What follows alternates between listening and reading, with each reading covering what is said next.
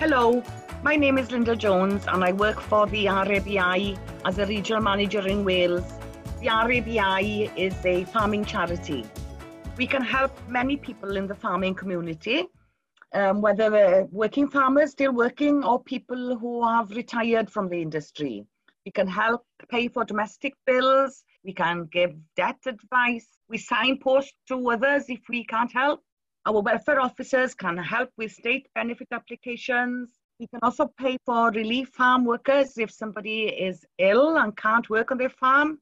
And we can help with providing emergency one off grants for people who really need our help. Farming is a very stressful industry. Things like TB in herds, weather, illness, accidents, so many things that can happen to people who work in the industry. In England and Wales, we have around 49 county committees of volunteers who work incredibly hard to raise funds for us. We also get some money from some charitable trusts, but we don't get um, any grants from anywhere. So we, we rely quite heavily on our fantastic volunteers to raise funds for us to help those more, more in need in the farming industry.